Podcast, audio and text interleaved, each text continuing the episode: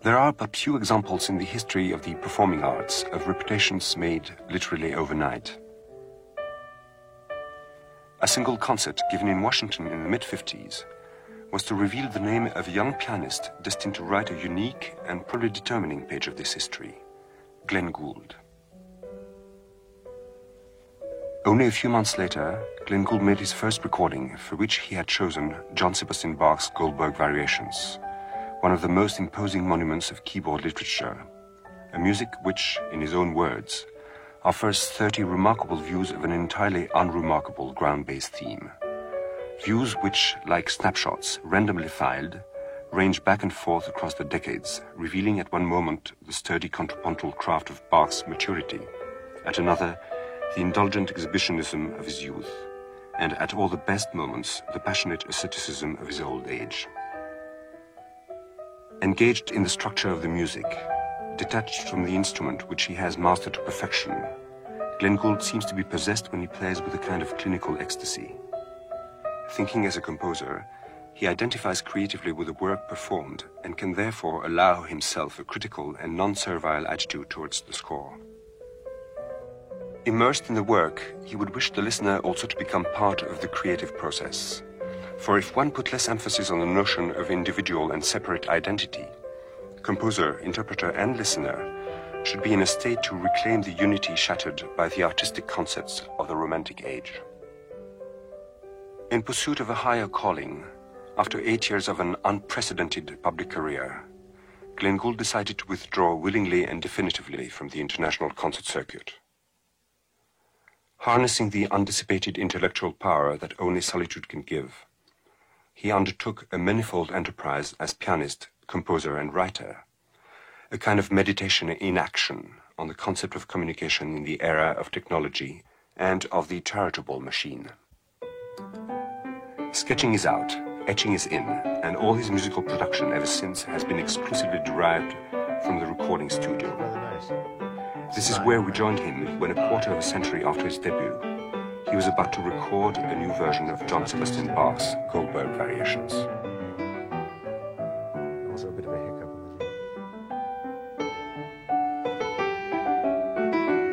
Okay, that's fine. Marty, yeah. Uh, could you go ahead to take 10, please? You know, the thing about 9 is that in when it does hit the repeat, I, I thought that I did that, it doesn't really do anything very different. Uh, it sounds like a sort of pale shadow the first time through. Uh, I think 10 had kind of a mm, glow of some sort on the Aha. lower voice Oh, and, and, right, and did, did something and justified doing a repeat anyway. Let's see.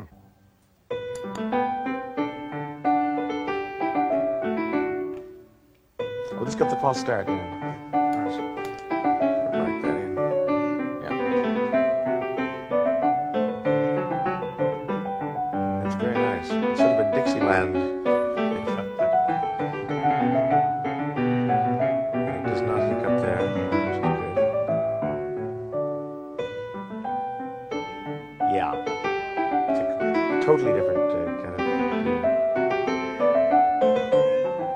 Justifies doing the repeat. That, that's different. Yeah, Marty, thank you. That's that's the one. That's the keeper, I think. Yeah, absolutely.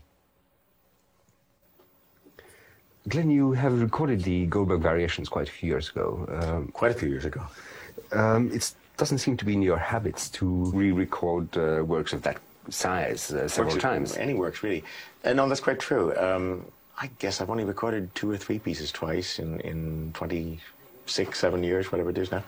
Um, well, you see, somebody had the nerve a couple of years after we did it in 1955 to invent something called stereo. So, in one sense, that invalidated the technology in which it was done.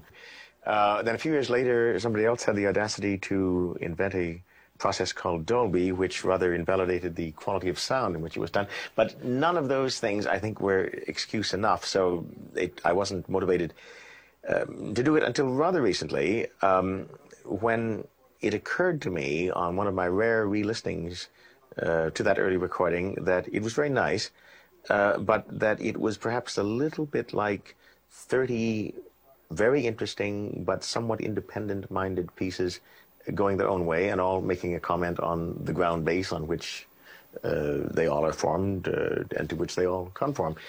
And I suddenly felt, uh, having not played it in, well, since I stopped playing concerts about 20 years, uh, having not played it in all that time, that maybe uh, I wasn't um, savaged by any overexposure to it, and that if I looked at it again, I could find a way of making some sort of almost arithmetical correspondence between the theme and the subsequent variation so that there would be some sort of temporal relationship. I don't want to say just exactly 2, 4, 8, 16, 32, that kind of correspondence, but you know what I mean, that there would be a sense in which, substituting for the fact that Bach has absolutely no melodic design that is continuous, but rather a bass harmonic design that is continuous, there would be at least a rhythmic design that was continuous and a sense of pulse that went through it. And that seemed to me sufficient justification um, along with Dolby and even stereo, uh, to do it all over again. So here we are, 25, 6, whatever it is, years later, and we're going to try.